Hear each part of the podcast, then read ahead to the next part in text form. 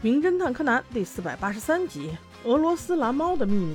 这集刚一开始，竟看到了小五郎叔叔难得的认真了一次，一丝不苟的在做工作计划。岂料想到下午两点要看冲野洋子的连续剧，那上午只安排工作，怎么对得起自己呢？必然还是要把之前的五集都复习一遍嘛。正说要去看电视呢，推门一看，竟然有人捷足先登了。小兰和柯南俩人瞪着大大的眼睛，已经在看了。小五郎叔叔仔细一看，原来俩人看的不是电视，而是一只猫。小兰他妈早上过来，想让小兰帮忙养三天。那小兰和柯南。都去上学了，这猫归谁呀？不还得是小五郎叔叔的？叔叔还在犹豫，小兰就被原子叫去上学了。与此同时，早上约的委托人也到了事务所。这下可好，再看一遍电视剧的愿望算是泡汤了。哎，不对呀，电话里约的不是夫人吗？怎么来的是位先生？这位先生看起来有些紧张。他说自己的太太生病了，只能他来委托毛利先生办事儿。他家有个女儿，今年上高二，经常用手机发一些莫名其妙的暗号信息。不过有一次失误发错了，发到了这位先生的手机上，里面除了一。一堆乱码以外，最后落款竟然是跟我来，这让这位先生和太太都非常着急。说实话，他太太就是因此而病的，所以解除这个暗号迫在眉睫呀。这个年龄的父亲都害怕高二的女儿跟谁学坏。小五郎让对方把信息发在自己手机上，先忙工作去吧，等解除谜底了再联系。等送走客人之后，他准备先洗个脸，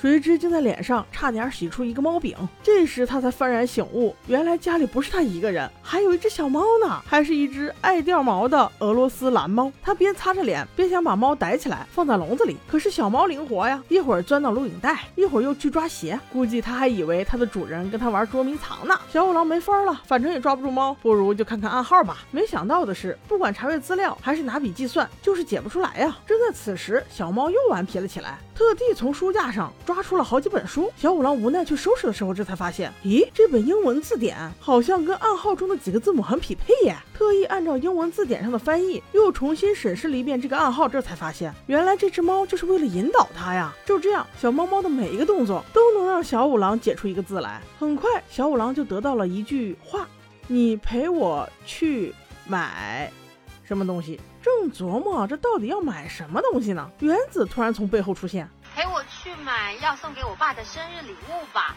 啊。我和小五郎叔叔此时的感受是一样的。原子同学，你尊重一下这个暗号好不好？这么轻易就答出来了，你让小五郎叔叔的脸往哪里放呢？原来这就是高中生流行的辣妹文呐。那原子对这种不学无术的新鲜玩意儿，自然是了如指掌了。哎，不过话说，这个时间你们两个不应该在学校读书吗？小兰却说：“爸爸，现在已经下午快六点了，我们都已经放学回家了。” 叔叔，你解开了这几个字儿，竟然整整用了一天。正在这时，柯南也回来了。他看到了自己乱放的鞋，看到了毛巾上的猫毛，看到了被拱得乱七八糟的袋子，还有被小猫咪拖出来的书，这才认定自己的计划成功了。原来早上他一眼就看出了这个暗号的谜底，房间内所有的布置都成功了。我就说一只猫怎么可能有灵智呢？果不其然，还是因为柯南呐。叔叔赶紧拿着成果跟委托人交工去了。但正准备说出谜题的时候，却看到了。小猫的蓝蓝大眼睛，最终他还是决定让这位父亲自己去猜吧。毕竟这个暗号是女儿的一片孝心呐。